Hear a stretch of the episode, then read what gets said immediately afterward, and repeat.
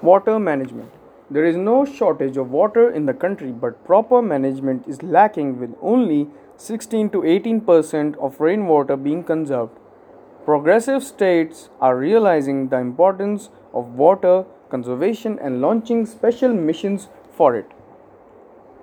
This truth was uttered by Mr. M. Venkaiah Naidu and then Union Minister of Rural Development on June 11, 2002.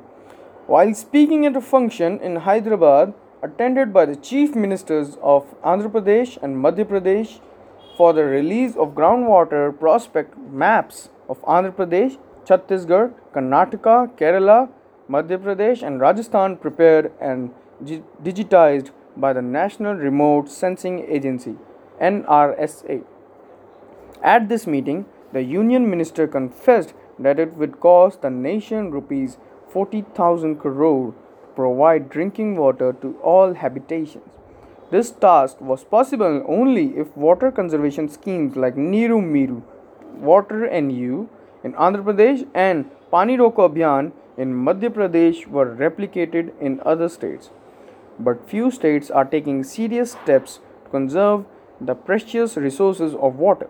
One might say that the burgeoning population in the cities the task of providing drinking water for all is becoming a difficult task. Water supply is restricted to a few hours in most of the cities, and to a city like Chennai, there are many families who pay private parties a fixed sum of rupees 500 or more to get regular supply of drinking water on a daily basis. Both the authorities and the communities were to blame for the mismanagement overexploitation and wastage of water resources.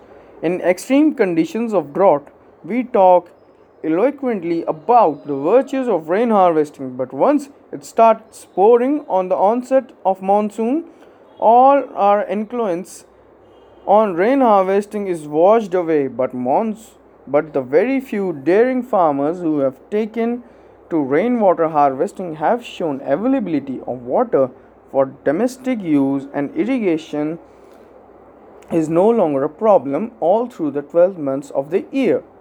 What needs to be known in the is the harvesting of rainwater is a must even for recharging the fast depleting groundwater resources.